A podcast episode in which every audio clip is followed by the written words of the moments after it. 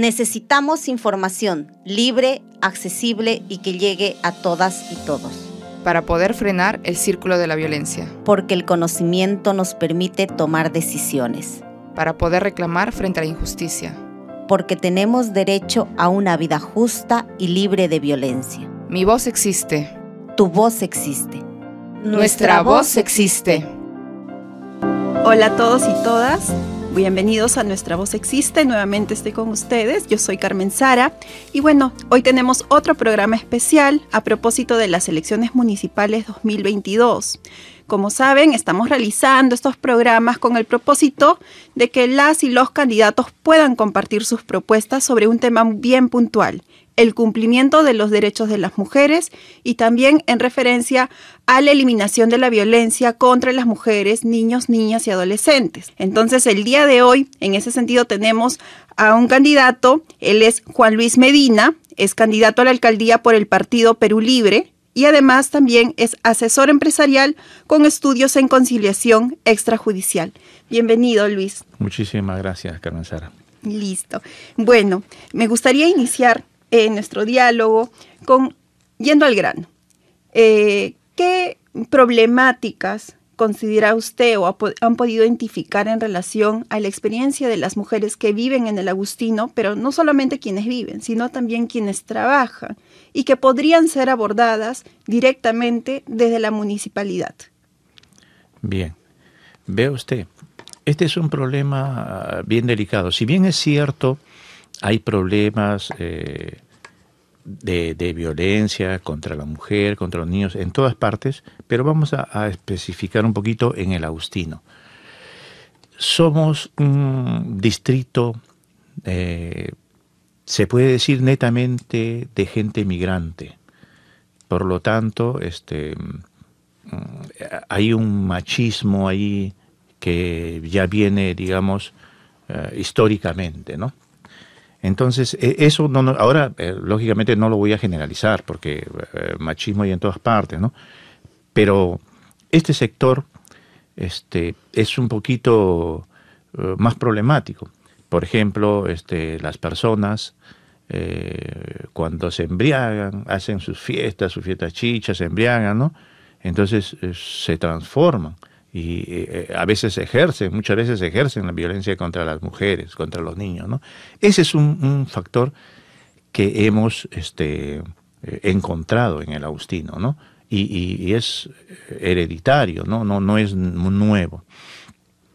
Otro de los factores, eh, el Agustino es un distrito muy pujante, mujeres muy trabajadoras, muy laboriosas, ¿no? Entonces, a veces este, e, e, estas mismas labores, tanto de los padres y de las madres, hace de que descuiden la educación de los niños y los niños se vuelven vulnerables, niños y niñas.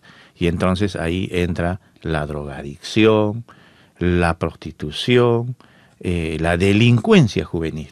¿no? E, esos son básicamente los factores eh, de la problemática que tenemos ahí en el Agustino. Y en relación a estas problemáticas que han ustedes podido identificar, eh, como bien mencionan, ¿no? estos factores de riesgo como son ¿no? el consumo de sustancias, en este caso ha mencionado el alcohol, pero también las, las drogas, ¿no? las otras sustancias, y también eh, estas jornadas de trabajo, ¿no? que muchas veces sobrepasan las ocho horas y pues hay un menor tiempo para poder compartir con los niños, con las niñas, en general, con los hijos e hijas.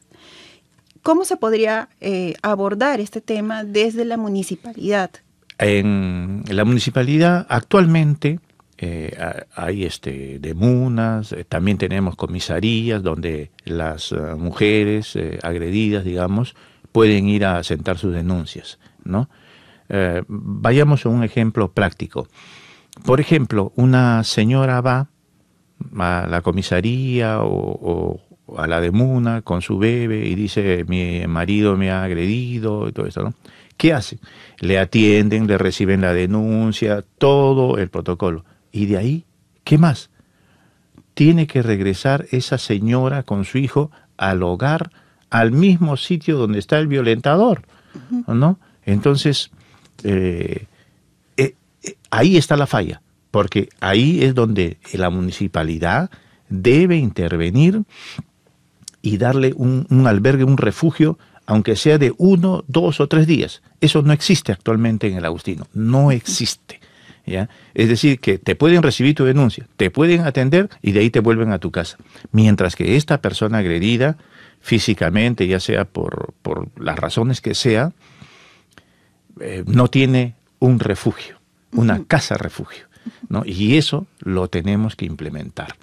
¿no? tanto para la madre, eh, eh, para los hijos.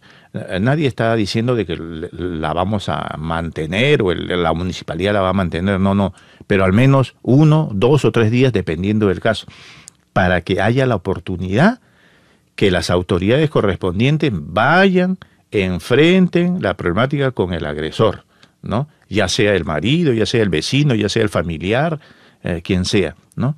Y esta persona que ya fue agredida necesita un seguimiento psicológico, de todas maneras, porque ya una mujer violentada no, no es cuestión de darle una palmadita y decirte ya eh, esto se va a acabar, no, no es así. Esto me trae eh, un recuerdo. La violencia no es conciliable. La violencia tiene que ser denunciada. Eso básicamente es lo que nos falta ahí en el Agustino.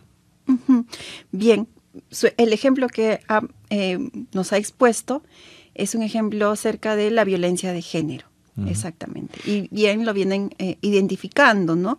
Eh, como segundo punto que ha mencionado es esto, esto es, espacios de refugio, que, que, entiendo están proponiendo desde su partido una casa refugio en el Agustino como segundo punto. Y como tercer punto ha mencionado el soporte de salud mental, que es importante. Entonces, lo que voy entendiendo es que desde su partido se están proponiendo tres cosas. La casa de refugio, ¿no? que va a dar el soporte, pero también desde la salud mental. Este tema desde la salud mental, ¿cómo piensan implementarlo? Bien, actualmente tenemos en el Agustino eh, eh, algunos centros, ya, pero no es suficiente. Eh, necesitamos atender más, eh, abarcar más, tal vez hasta en los colegios, ¿no? Eh, así como hay propuestas de, salud bucal para los colegios, también hay una propuesta de poner psicólogos en los colegios, porque ahí los niños y niñas te van a decir cómo está yendo su hogar, ¿no? Entonces ya ese es un trabajo netamente psicológico, ¿no? Eh, esa sería una de las maneras, porque de haberlo hay, pero es insuficiente. Se necesita priorizar un poco más eso, ¿no? Eh, y en relación, bueno, eh, cuando hablamos de colegios estamos hablando más que todo de una población, ¿no? Niños, niñas y adolescentes. Pero en relación, por ejemplo, a las mujeres que son violentadas, también está, se está contemplando un programa, ¿no? Que pueda dar soporte socioemocional, pero también desde la salud mental hacia las mujeres sí, sí, claro que sí, porque en realidad, como le mencionaba, lo necesita. No es cuestión solamente de recibirle la denuncia y darle su palmadita, no. Inmediatamente se tiene que asignarle una persona encargada que le vaya dando ese tratamiento, ese soporte psicológico durante un periodo, ¿no? Ya ellos determinarán el tiempo, ¿no? y dependiendo de la gravedad de los casos, ¿no? Claro que sí. En algún momento también mencionó eh, a los agresores, ¿no? Y, de cierto eh, eh, enfrentamiento, ¿no? Desde las autoridades hacia los agresores. Me preguntaba también si dentro de sus propuestas están contemplando un plan reeducativo para los agresores. sí, justamente de, eso, este, cuando a una madre violentada, una niña violentada, se la refugia, inmediatamente hay que intervenir al agresor ahí es donde hay que hacerle pues toda la, ah, este, explicarle su comportamiento, llamarle la atención, ponerle la denuncia, este, cuestionar su, su violencia, etcétera, etcétera, ¿no? Porque, porque si no, esa persona va a volver a reincidir y lo que se busca es eso, ¿no? Evitar la reincidencia, evitar que esto escale a mayores. Y esto sí se puede lograr, pero trabajando, pues, ¿no? Trabajando, mm, eh, monitoreándolo, ¿no? Llamando a la señora, ¿cómo va? Eh, ¿No? Eh, ¿Sigue su problema? ¿No? ¿Ya mejoró? ¿No? ¿Ya cambió? ¿No? Entonces, y, y tenemos que trabajar en eso preventivamente, sobre todo. Por eso es importante la denuncia, para identificar al agresor y que en ningún caso se llegue pues al feminicidio. Eso es lo extremo, ¿no? Y lo ha habido, lo ha habido en el Agustino, lo ha habido, no podemos negarlo, ¿no? Es lamentable decirlo, pero es una realidad. Y desde la municipalidad, más en términos institucionales, por así llamarlo, ¿cómo se podría trabajar? O sea, utilizando un poco lo que ya se tiene, tal vez eh, lo que ya está normado, ¿no? ¿Cómo se podría trabajar desde la municipalidad este tema? Sí, sí, como le decía, ya este, mm, existe, pero hay que repotenciarlo, hay que mejorarlo porque eh, seguramente estos planes eh, ya se han elaborado, pero con un tiempo de antigüedad. Perdón, entonces hay que actualizarlos, hay que, digamos, este, reenfocarlos. Mm, y, y, como muchas cosas hay que hacerles una reingeniería, ¿no? Porque cada vez se tiene más experiencia, eh, monitoreando se determina eh, cuáles son los objetivos que se han logrado, cuáles son los objetivos que no se han podido lograr. Entonces hay que reforzar esas cositas, ¿no? Pero lógicamente para eso hay que también mm, asignar un presupuesto, ¿no? Y, y, tener una mejor logística, una oficina, este, el departamento de psicólogos, para que ellos puedan intercambiar, ¿no? No basta tener con uno o dos, sino hay que tener un, un equipo. Y en relación, también eh, habla, hablamos un poco de, ¿no? de la violencia de las mujeres eh, heteros, ¿no? Eh, porque hablamos en relación a ¿no? este, la violencia. Pero también hay otra población, que es la población LGTB. Y me voy a referir, por ejemplo, a las mujeres trans también, ¿no? Creo que en, en el Agustino hubo, bueno, recientemente salieron noticias de mujeres eh, transgénero, este, violentadas y asesinadas, ¿no? Bueno, que calificarían como crímenes de odio. En relación a la población LGTB, ¿qué propuestas están haciendo desde su candidatura? Bien. Eh, esto, e, e, este es un tema que no, no, es nuevo, sino que es un tema que a veces se oculta, no, no, se, eh, no se visibiliza. Y desde mi punto de vista, eh, yo soy una persona de mentalidad abierta, ¿no? No, no podemos eh, discriminar a nadie, no podemos eh, violentar a nadie. Entonces, nosotros tenemos que proteger a todos nuestros ciudadanos. Cuando uno es alcalde, tiene que proteger a todos los ciudadanos, ¿no? No interesa su condición, si es homosexual, heterosexual, bisexual, ¿no? E, e, esas son eh, determinaciones personales, pero la obligación de un alcalde es proteger a toda la ciudadanía. No se puede permitir la violencia, eh, eso tiene que ser reprimido, no se puede permitir, porque lo, ha habido, ¿no? Si hay este, eh, enfrentamientos, este, hay zonas donde hay prostitución y, y, también hay este, prostitución de homosexuales, ¿no? Entonces, eh, como te decía, no se puede esconder, ¿no? Pero tampoco se puede permitir ningún acto de violencia contra nadie. Muy bien.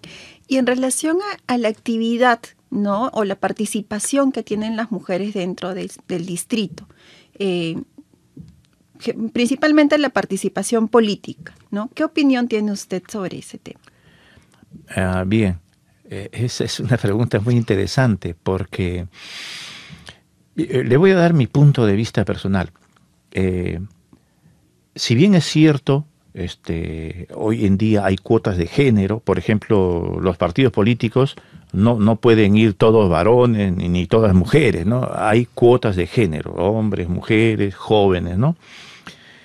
Pero lo que no se puede negar, y esto lo sé yo por propia experiencia, porque en, en mi casa tengo dos hijas, mi esposa, ¿no? Y entonces ellas, esa es mi propia experiencia, su, su enfoque no es, digamos, la política, su enfoque, digamos, es este otro tipo, la cocina, la repostería, eh, la, misma educación, ¿no? Entonces, y eso se generaliza. Mm, no a todas las mujeres les gusta la política. Sí hay una gran parte de mujeres que participan, ¿no? Pero son más los varones y eso es un hecho este, objetivo, ¿no? Se, puede hacer una encuesta y usted pregunta a 10 señoritas, eh, ¿te gusta a ti la política? No, no me interesa. No. Ah, ah, habrá una que diga, sí, no, me interesa y sabe la actualidad política, ¿no? Entonces, en base a esos hechos objetivos, yo, yo digo que hay más eh, varones interesados en la política que, mujeres, ¿no? Y e, e, esa es una conclusión a la que puedo llegar. ¿Y de qué manera se podría eh, incentivar, motivar eh, desde la municipalidad ¿no? una mayor participación de las mujeres en política? Porque, o sea, mujeres en política en el Agustino existen. Los comedores populares, por ejemplo, también es una forma de ser política. Si bien son eh, mujeres que participan ¿no? de una actividad que es cocinar y demás, eh, esta capacidad de organización de un comedor popular, de una olla común, eh, esta capacidad de este, generar estas redes comunitarias, ¿no? También ahí en este ejercicio se está haciendo política. Em, y creo que las mujeres del Agustino tienen mucha capacidad, mucha participación política en ese sentido. Pero ¿de qué manera la municipalidad podría seguir incentivando y también de alguna forma incluyendo a las mujeres dentro de la política, dentro de la toma de decisiones del distrito?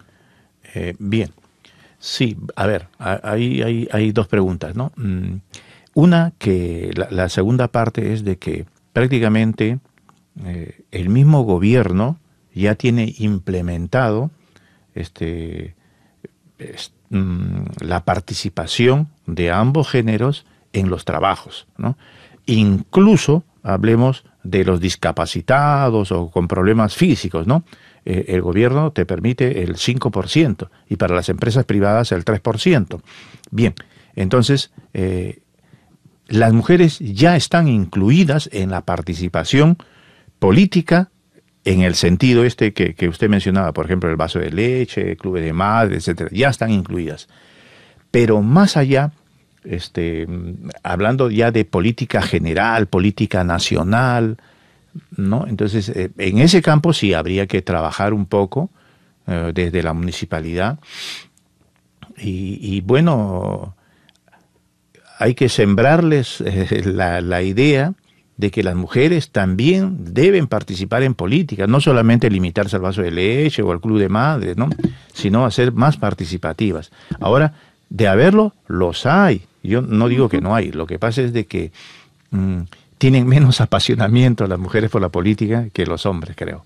Luis, para el año 2023 se viene anunciando ¿no? Una, un futuro un poco incierto en relación a la economía, en función a una crisis alimentaria también. Eh, si bien estos temas generalmente son abordados desde los gobiernos este, regionales, desde, incluso ¿no? desde eh, el gobierno nacional, pero también desde la municipalidad, ¿qué se podría eh, hacer o qué acciones se podrían tomar para colaborar tal vez con la implementación de ciertas actividades que le permitan a grupos vulnerables como por ejemplo las mujeres eh, de menguar lo que se viene en adelante. Bien, sí, nosotros dentro de nuestro programa está por escrito, eh, tenemos que colaborar, ayudar y participar en por ejemplo, eh, en los vendedores ambulantes. Ese es un problema muy grande. Tenemos 20.000 ambulantes en el Agustino. Es un número muy grande. Eh, eh, es decir que, y, hay una ley, la, ley municipal, que dice erradicación del comercio ambulatorio. Y, yo siempre me pongo a pensar cómo que erradicación del comercio ambulatorio, lo vas a matar de hambre a los vendedores ambulantes. Ahora, entonces, ¿qué hacemos? Porque ni uno es bueno ni lo otro tampoco. No, no es bueno tener 20.000 ambulantes. pero tampoco es bueno erradicarlos a todos, porque si no va, a surgir otro problema social.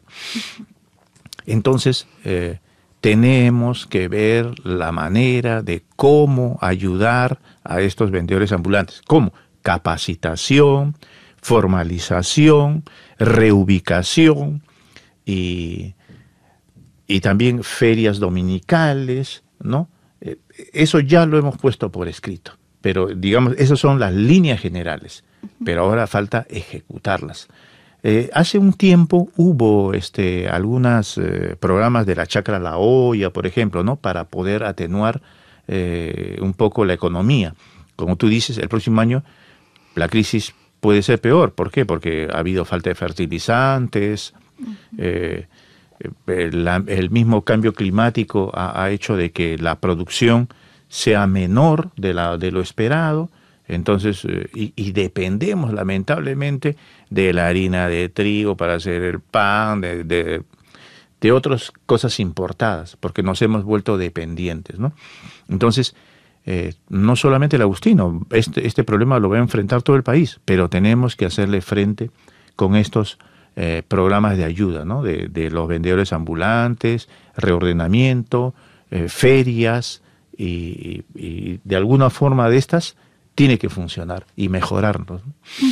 Bien, muy bien Luis. Y en relación a la población de los niños, bueno, los niños, niñas y adolescentes, ¿no? ¿Qué se propone desde su candidatura en relación, por ejemplo, a la cultura, al deporte y educación también para ellos y ellas? Bien, eh, este también es un tema muy especial porque el distrito del Agustino tiene muchísima población joven, eh, niños, eh, jovencitas, adolescentes que ya tienen hijos, de, una edad, digamos, de 15, 19 años, ya tienen hijos, ¿no? Y, en la, hay determinadas zonas, partes altas de nuestro distrito, por los cerros, donde existe eh, desnutrición, desnutrición infantil. Y, otra cosa que no nos enorgullece, somos campeones en tuberculosis. Entonces, esas son cosas que dan pena. Y tenemos que eh, fortalecer eso. La municipalidad, por propia cuenta, no, no va a poder combatir eso. Eso lo han dicho todos los alcaldes, todo, es imposible, nadie lo hace se tiene que trabajar con el gobierno central, porque ahí tiene que intervenir el Ministerio de Educación, el Ministerio de Salud. Tenemos que recurrir a ello, ¿no? Eh, en uno de mis programas está ir a los colegios nacionales y darles sus galletas fortificadas. Yo, yo recuerdo cuando yo era niño, este, yo estudié en colegio nacional, a mí me daban eh, en el colegio, yo podía ir con desayuno o sin desayuno, porque igual en el colegio me iban a dar mi jarra de cuáquer con mi pan con mantequilla, mi pan con jamonada, mi pan con huevo. Me lo daban. Estaba garantizado. ¿ya? Hoy, hoy en día existe el caliwarma, eso, ¿no? Pero para nuestro distrito no es suficiente. No es suficiente. Necesitamos implementar más eso, ¿no? Y entonces, como te dije, tenemos cifras desgarradoras. Esa es nuestra realidad. Y ningún alcalde va a poder cambiar eso si no cuenta con el apoyo del Ministerio de Salud, el Ministerio de Educación y, el gobierno central para poder atender mejor a esta población y erradicar la desnutrición, la tuberculosis, ¿no?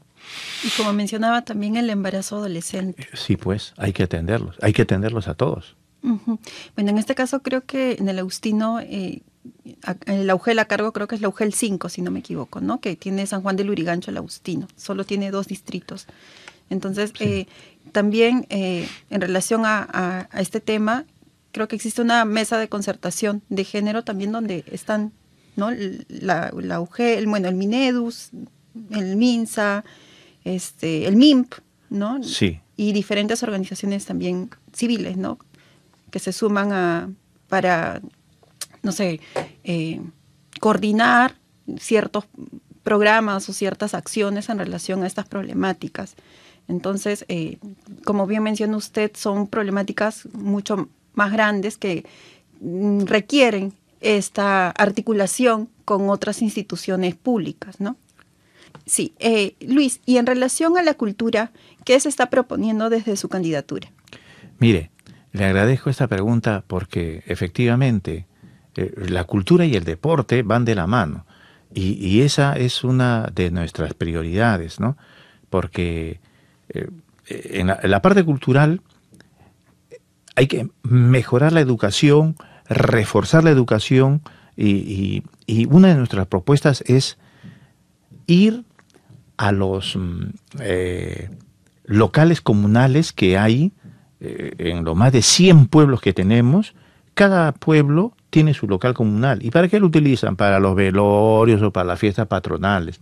Eso hay que cambiarlo, porque esa infraestructura se puede aprovechar y darles ahí reforzamiento escolar, no solamente a los escolares, también a las madres, capacitación, justamente lo que hablábamos en antes de la eh, del comercio ambulatorio, ¿no? Este, tal vez talleres de mecánica, talleres, eh, eh, darles herramientas para que puedan este, por sí mismos solventarse y enfrentar la vida más adelante. Eso con respecto a la educación. Y también el deporte. El deporte tiene que practicarse más. Incluso las, los adultos mayores tienen que hacer el tai chi, ¿no? Porque en realidad eso va a, beneficiar la salud. Van a recurrir menos a los hospitales, menos pastillas, menos medicinas. Eh, no podemos ser dependientes de, los medicamentos, ¿no? Porque el deporte, la natación, todos estos deportes te van a beneficiar en la salud. Y eso hay que implementarlo inmediatamente. Y también está dentro de nuestro plan de gobierno. Bien, bueno, muchas gracias Luis por todas tus respuestas. Eh, es importante no tener esta claridad y mejor que escucharla desde los mismos candidatos en relación a qué se está proponiendo desde este sus candidaturas, ¿no? La alcaldía. Y bueno, eh, me gustaría por favor que te puedas dirigir a la audiencia que nos ve acerca de eh, por qué tendrían que votar por usted para la alcaldía de, del Agustino en octubre. Bien, muchísimas gracias. Bueno, este Aparte de los temas que hemos tocado, eh, yo les pediría a, mis vecinos que hagan una búsqueda un poco exhaustiva de cada uno de los candidatos y, busquen a ver si, si, hay algún problema, si tienen antecedentes, si tienen juicios, ¿no? Y, y, hagan una buena opción.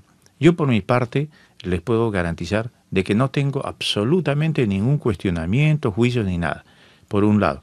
Y por el otro, les ofrezco eh, un gobierno transparente, porque eh, no es posible que hayan obras que se queden paralizadas, que no se ejecuten, y, todo eso es producto de la corrupción. Entonces, yo soy corrupción cero. Esa sería prácticamente eh, mi pedido a mis vecinos agustinianos. Si quieren un verdadero cambio, yo les ofrezco la honradez, la sinceridad y la objetividad. Como ya les dije en una oportunidad, no, les voy a ofrecer eh, cosas que no se puedan realizar. ¿no? Hay que ser realistas. Entonces, estimados vecinos, les pido que este 2 de octubre no se olviden de marcar los dos lápices de Perú Libre. Muchas gracias. Gracias, Liz. Y bueno, no se olviden de seguirnos en nuestras redes sociales que van a aparecer en la cajita de descripción y nos vemos pronto.